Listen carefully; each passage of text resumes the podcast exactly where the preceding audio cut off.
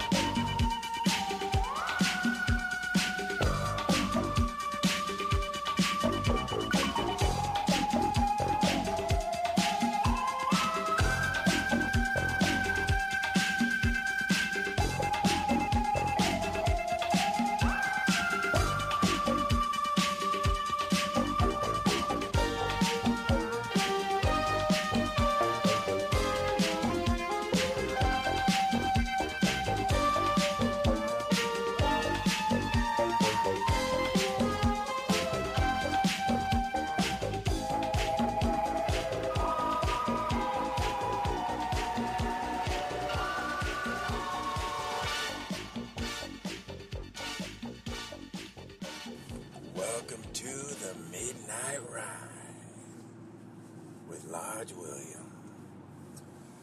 Hey, what's up, guys? It's me, Large William. It's actually more like the not the midday, but the the rush hour ride, I guess. Um, I did something that I'd kind of started intended. I was intending to do when the Midnight Ride started, and that was record little vignettes and little pieces on the way home from work, which was pretty close to midnight. Uh, today being my oldest son's birthday, um, I am leaving work early, and I've been so jammed up. I have I'm behind on on this, the shows, so I would figured I'd take this opportunity to record as I sit in traffic with my thumb with both thumbs up my ass. So yeah, that's how that goes. Um, I hate traffic so much. If the traffic was a person, I would punch it in the face, and I would not feel bad about it because I hate traffic so much. Um, anyone who's lived in Toronto can tell you that traffic is the fucking worst in the universe here. Like people say LA, and I know LA traffic's bad, but I've heard in reports that were done that LA and Toronto and I think Barcelona are all uh, pretty much on par. So I'm jacked up. I've got a lot of caffeine in me, a lot of Tim Hortons, a few large double doubles.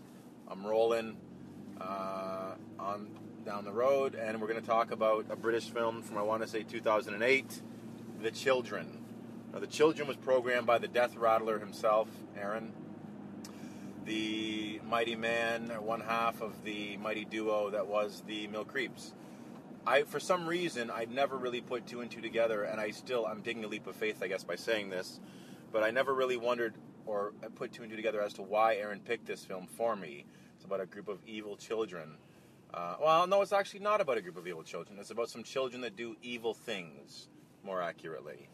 Um, and as I was watching it, the realization hit me that I have children, and no, not. I knew I had kids. Man, this is going to be a mess of an episode. I knew I had kids, but the realization that I had connected the dots as to why this was programmed came to me. I'm not always the sharpest knife in the drawer.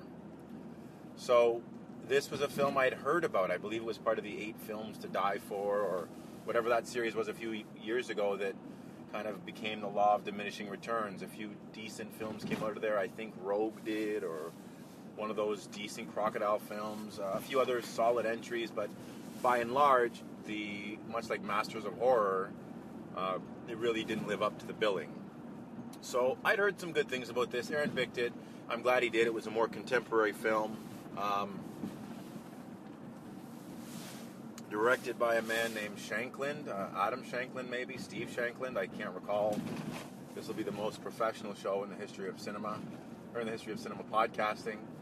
Um, I'd not really been all that familiar with Shankland. I, as I've said off and on the air, sometimes I get a little bummed out as to the state of horror. Now I know horror, like any genre or any art, um, will go through lulls.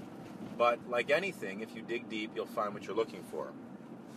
I obviously wasn't digging deep enough because this film was completely off my radar, and and I think it kind of became guilty by association because of um, the series that it had been associated with, the Films to Die For. So the film right away when I when I started the film, the thing that really impressed me was how great it looks. It doesn't. It seems like uh, Shankland kind of falls in. Not so much that his the way he, he's not reminiscent of Ben Wheatley in the in his themes or um, or what have you. In fact, quite the opposite. He seems to be more interested in looking at kind of the upper middle class of Britain and their travails, if this film's any indication. Whereas Wheatley takes a much more kind of kitchen sinky approach. But just how well this film looked for a genre film. It looks really great. Um, it feels really dark. It almost even feels like, you know, the Spaniards and the Mexican directors have been making a lot of kind of really dark gothic fairy tales. And it kind of feels like that in a way. Um, it's lit really well. It's got a really evocative, moody score that it feels really ominous. Um, so right away, I was like, okay, great. I'm, I'm kind of I'm into this already. Good stuff. And further to that, it sets the film at Christmas, which works in a way as sort of lampooning of, of traditional family values, but also works because Christmas is the most well, it's the it's the most wonderful time of the year, isn't it? Um, it's when we're all with our family, and it's supposed to be just fantastic, and eggnog, and fireplaces, and lots of gifts, and all that great stuff. So when you add a film that takes place at Christmas, there's a certain layer of um, of tenderness uh, and affection that comes because it's a heightened time of year for people. So it being set at Christmas, uh, I thought it was a good setting. You know, there's some there's been some great horror films set at Christmas over the years, and uh, I think I'd like to put this in the, the pantheon of of really great um, horror films set at Christmas. Now, this is about the point when I started to really get anxiety in the film. One of the kids starts throwing up, and he's acting a little bit off. And I'm a family man. I got two young boys. One's just turned three. One today has just turned five. And it's a real delicate balance sometimes, um, juggling family and being a parent and doing the right thing for your kids and by your kids and having a social life and disciplining your children and kind of the awkward moments when you don't want to be a lunatic in public or in private with your kids, but they're just they act pretty wild sometimes, like feral children, and you're kind of left twisting in the wind. Um, so it right away there's some of these things that felt, although they had a, a, a nice sheen, they felt grounded in reality and were able to kind of get my anxiety going a little bit, thinking, man, I can relate. This poor motherfucker, this kid's kicking up dust right away you know, he can't even sit down and have a little dark rum and eggnog. Not that it's about boozing that time of year, certainly not. But it you get so much anxiety when your kids are going wild somewhere that uh, that when they're acting up, you just feel like you're handcuffed. Like, what do you do? It becomes very difficult. You pull them aside, you get down to their eye level, and and you um, you talk to them. But it's it's certainly an an awkward, uncomfortable, kind of emotionally horrifying situation to be sure. So, anyway, an observation I make as, a, as someone who used to smoke, I smoked actually, I quit uh, five years ago in a month, just before, before my son was born. Um, but it's very weird for me to see parents in films that are portrayed as sort of normal, decent parents still smoking in films. Not just, I, I have a lot of friends that, that smoke still, and they're amazing parents, and I'm sure a lot of you out there still smoke, and you're amazing parents. I know that. I de- interact with you guys on a daily basis, so I'm not saying smoking equates to a terrible parent. But the artifice of film uh, and the, the pressures that come nowadays from studios and so forth, you don't see a lot of smoking in American films. This being a European film, you still see some of the parents smoking. So just, a, I guess, a minor observation. Another thing Shankland does well in this is he he doesn't. It's a less actually. It's about an 85 minute film, and he doesn't spend a lot of time telling us how important these kids are to these parents. We we know they should be. They're they're children, and these seem to be pretty decent parents. Um, but he shows us a lot of family photos. Like this is like a I guess like a cabin of some sorts or a, a country house that this family has, and we get we get to see all the trips and memories that these families have forged um, along the way. And so it immediately gives us a, a sense of history and intimacy and it raises the emotional stakes for us because they, they're not just this isn't just a, a child who's going crazy and a parent who can't deal with it. It's, you can see in the past the pictures of them hugging and kissing and and on trips and at the beach and you know uh, snowboarding and all this stuff. So it it gives you a little more emotional investment in for their characters and um, to kind of get behind their characters and the the, the events that are about to unfold. Um, now, in addition to how well it's shot, it, it really feels like they. I think that Shankland does a really good job of of conveying this kind of really brutally cold feeling without it feeling um, heavy-handed. Like the film has a bit of a not a glacial feel in terms of tone, but in terms of feel, and um, it, it's very meticulously a lot of the shots, the way they're framed, a lot of the, the set pieces, the way they're framed and the way they unfold, it all feels very meticulously done. And the camera work, he, you know, he, he goes between, switches between some kind of nice slow mo stuff. He employs a lot of overhead stuff that I was talking to a friend of ours. I want to say was it Joe? it wasn't Joe. Uh, I can't remember who it was now. Forgive me, but we were talking about how there. Oh, it was um, Micah, and he was just saying how you know some shots feel very Hitch, as in Hitchcock, and uh, and I agreed. And um, you, you kind of get that sense from, from the director without it being kind of heavy handed in terms of what he's homaging. Um, now, I don't know if this was ever discussed or mentioned or anything else, but I thought the film took place in England. There's a fair bit of snow on the ground for England. Now, I know you guys get a little powder there, but I don't know, man. There's going to be a little too much powder for jolly old England any time of the year. So, that's something I did think. But I mean, really minor quibble. I, it, it, doesn't even really register, frankly. It was just more looking at a film with a critical eye. I naturally noticed, oh, this is this is interesting. This is snow, and they're English, so it doesn't really coincide.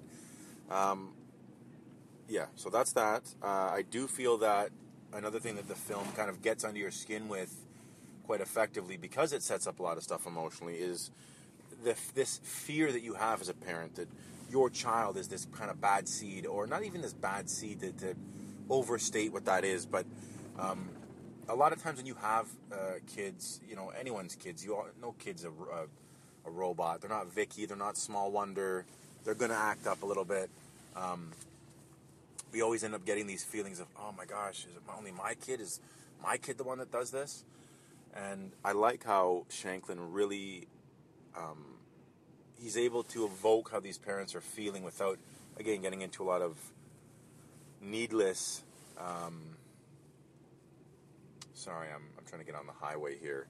Doesn't get into a, a lot of needless exposition. You can kind of see just through the, some looks that the parents give. Like there's moments when there's two fathers there, and one father's having fun with his kids, and the other father, he's trying to have fun with his kids, but it, it, there's a disconnect with him and his kid, and you can kind of see the other father lamenting it. Like it's not like it's not a one-upsmanship. Like I'm super dad and you're a you're a, a fucking dirtbag. Uh, they're all they all the characters seem to get along quite well, but you just see the father lament that maybe he doesn't have this hallmark kind of relationship like the other dad does. And I think they it was a nice touch. Again, it it makes it feel real and. Um, and again, it allows you to kind of invest in the characters. Um, and further, I think with some of those fears, I think the way it looks at this fear of your child getting sick, I can tell you that again, being a, parent, when um, when the swine flu hit, I had had my son. He was about I don't know. I'm going to guess. He was under two probably. And there was days we would hear in the news, this kid died, this happened. I would stay up at night crying. I was so afraid that I was going to get sick and I was going to die and I was going to leave my family or that my son was going to get sick and there'd be nothing I could do to help my, my son.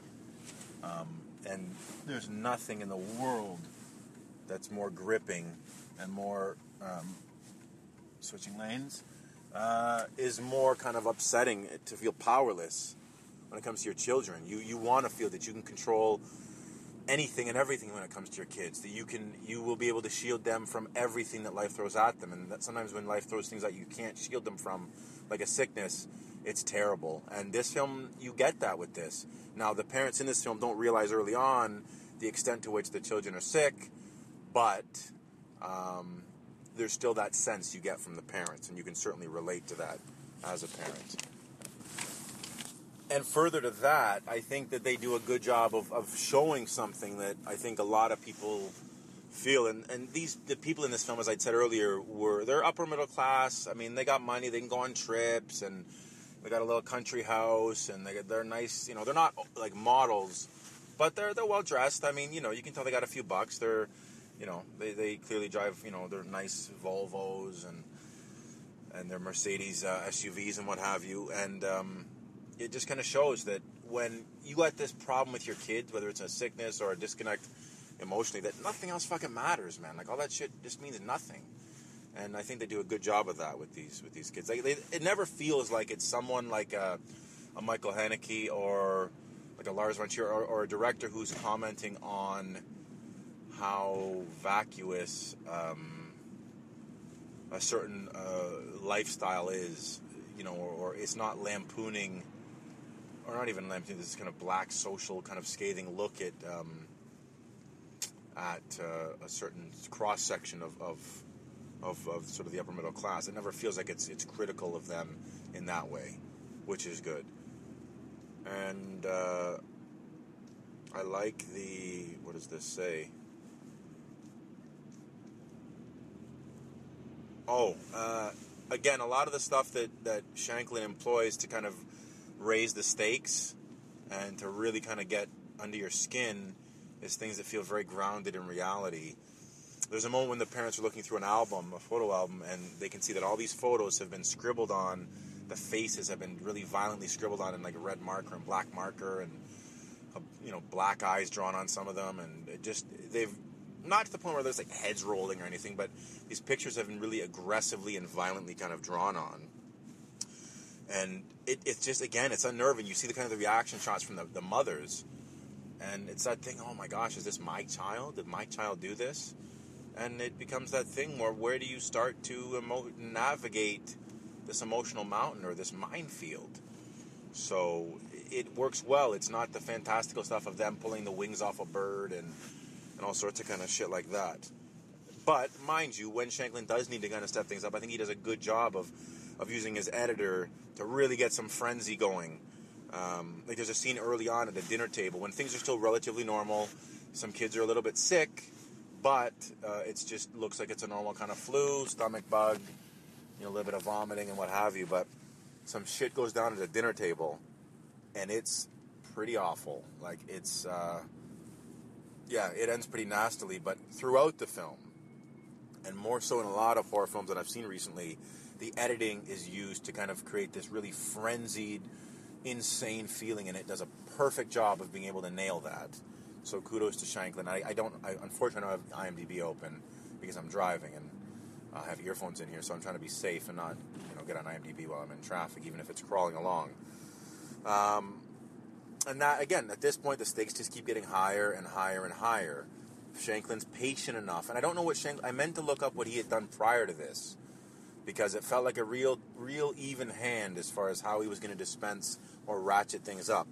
Because we're immediately found that there's a there's a scene tobogganing with some of the kids and a parent that it is a pretty horrendous scene, and it ends with a with a pretty nasty punctuation, and it's um, yeah, it ends, and then it, it so now things have I think the line has really been drawn in the in the sand, or I guess more accurately in this case, the snow and me kind of see what's what's really going to shake out here. And it becomes that thing that in the wrong hands you hate the kids and you want them to get fucking destroyed, and in the right hands, up until a certain point, you still have that. You still are going to give pause as an adult, even if you don't have kids. I mean, somebody could say, "Fuck that, man."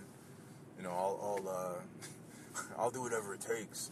And sure, maybe in the end you could, but with children being as precious an entity as they are, you have to give pause. And I think they do a good job of showing the parents give pause. Uh, the parent, the parents give pause, but it, a few times maybe, but more often than not, it doesn't feel like okay, come on, like you got to swing something here. Um, it they handle it well enough that, that it's reluctant what the, the parents have to do. Much like in Who Can Kill a Child, when the couple gets on the island and you get to a certain point where things have to kind of stack up before you realize that there really is no Um, no other way, right? Because that's important in, in a film like this. Because if you don't have that, a lot of the stuff that happens early on, you're gonna just you're gonna get frustrated with because there shouldn't be this um, this overwhelming sense of bloodlust when it comes to kids. We automatically, as adults, should not want to to kill these kids, right? Because they're not monsters. I mean, this isn't. Um, even the way he portrays this and ratchets it up with the kids, it doesn't feel like you really fucking hate these kids right away. Like, you know shit's gonna go down, but um, he doesn't make them overly evil. Like with all of them got these black eyes and they're, you know, they're like the the kids from the Brood in the snowsuits, like it, or the which is more of I guess a physical manifestation of something, but that's neither here nor there right now, I guess. Um, but the kids still feel somewhat sympathetic and. Uh, you know, despite some stuff being kind of orchestrated by the kids, you're still kind of like, okay, is this one okay? Is this kid sick? Because you're you're really uncertain, and I like that he doesn't kind of give you this whole pack of kids. Kids are individually shown with their parents, and they're kind of preying on their parents versus having a bloodlust for anything. And in that sense, it kind of made me think of even Long Weekend, the Australian film. Um, although this was viral, um, the way nature kind of rebelled against humanity or mankind, just kind of the way that the children rebel against parents. And we never get an indication. Like I said, these parents are, are shit heels, but it kind of feels that way a little bit. Um, yeah, in that um, it's this this rebelling or this um, uh, I don't know this. Um, sorry, I'm driving. I'm so awful at multitasking it never feels like they're planting their flag uh, in the sand as, or the snow as a, as a proclamation of, of, um, of anything against the parents necessarily. It just happens to be this viral situation. So anyway, um, the kid film keeps moving along, and and, and this is where I start to see that maybe Shankland had a wanted to shoot in the snow for other reasons. Uh, the aesthetic of shooting in the snow, as we've often talked about on the GGTMC, is how wonderful blood looks on snow. And there's a handful of, of sequences or shots in this film where there's uh, this sort of this awful kind of horrifying tableau overhead, or there's a really great sequence where it's like a snow cone and the snow's white, and we see the blood slowly start to saturate the snow, really slowly. But it's like a, like a, when a snow cone's being made, and that red dye is being squirted onto the uh, the ice shavings, and it looks really really great. Um, what else do we got here? Got a whole mess of notes on the children, yo. Whole mess of notes. Hear the crinkle crinkle.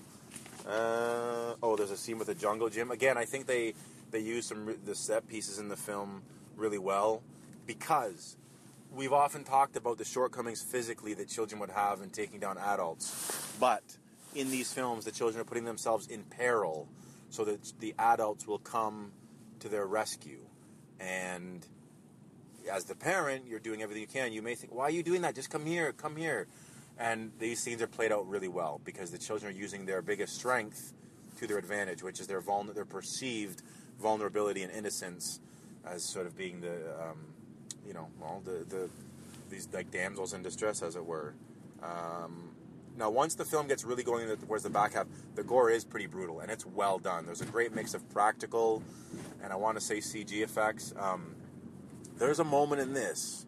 There's a really great moment with uh, some blood and glass on a xylophone, kind of a punctuation to the end of a scene. But there's a moment uh, in this with an earring that's awful. But that is even punctuated literally and figuratively by some some trauma that anyone familiar with Lucio Fulci's filmography would know he had a fixation with a certain a certain um, aspect of the human anatomy that he loved to to puncture to violate or to penetrate. And Fulci would, would stand up and clap. This is some fucking awful trauma. Um, what else do we got here? Uh,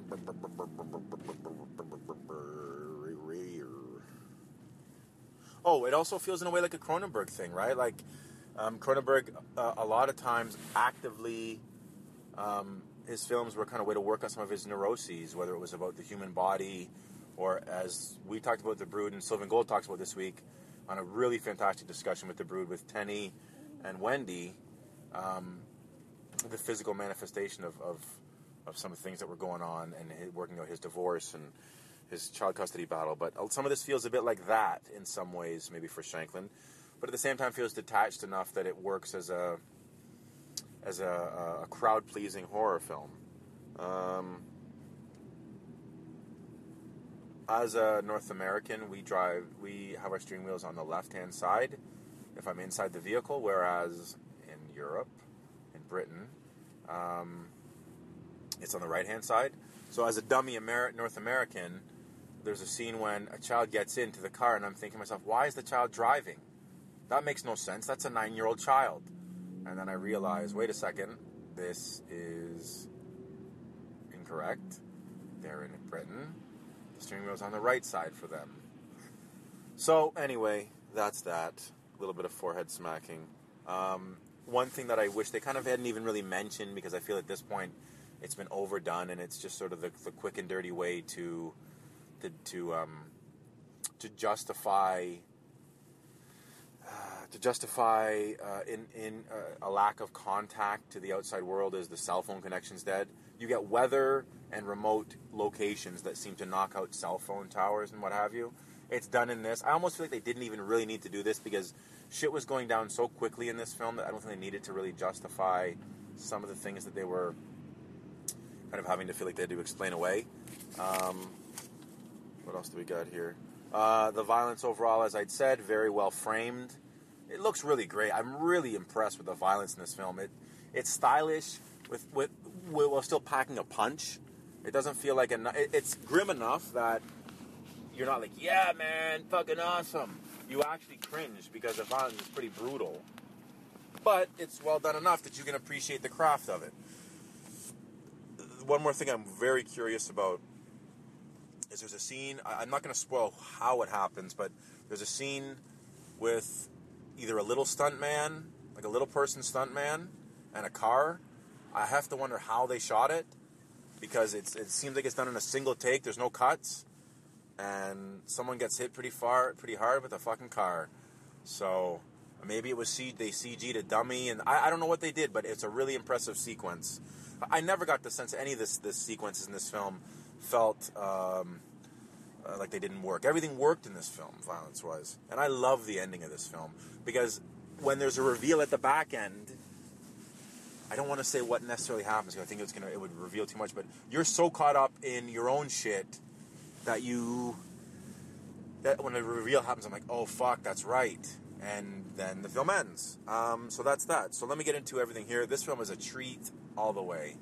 I really, really dug it. I'm very pleased with Aaron. I have to say, like I said, I've been a bit leery on modern horror, but this thing fits the bill, man. It's, it's a real crackerjack of a film.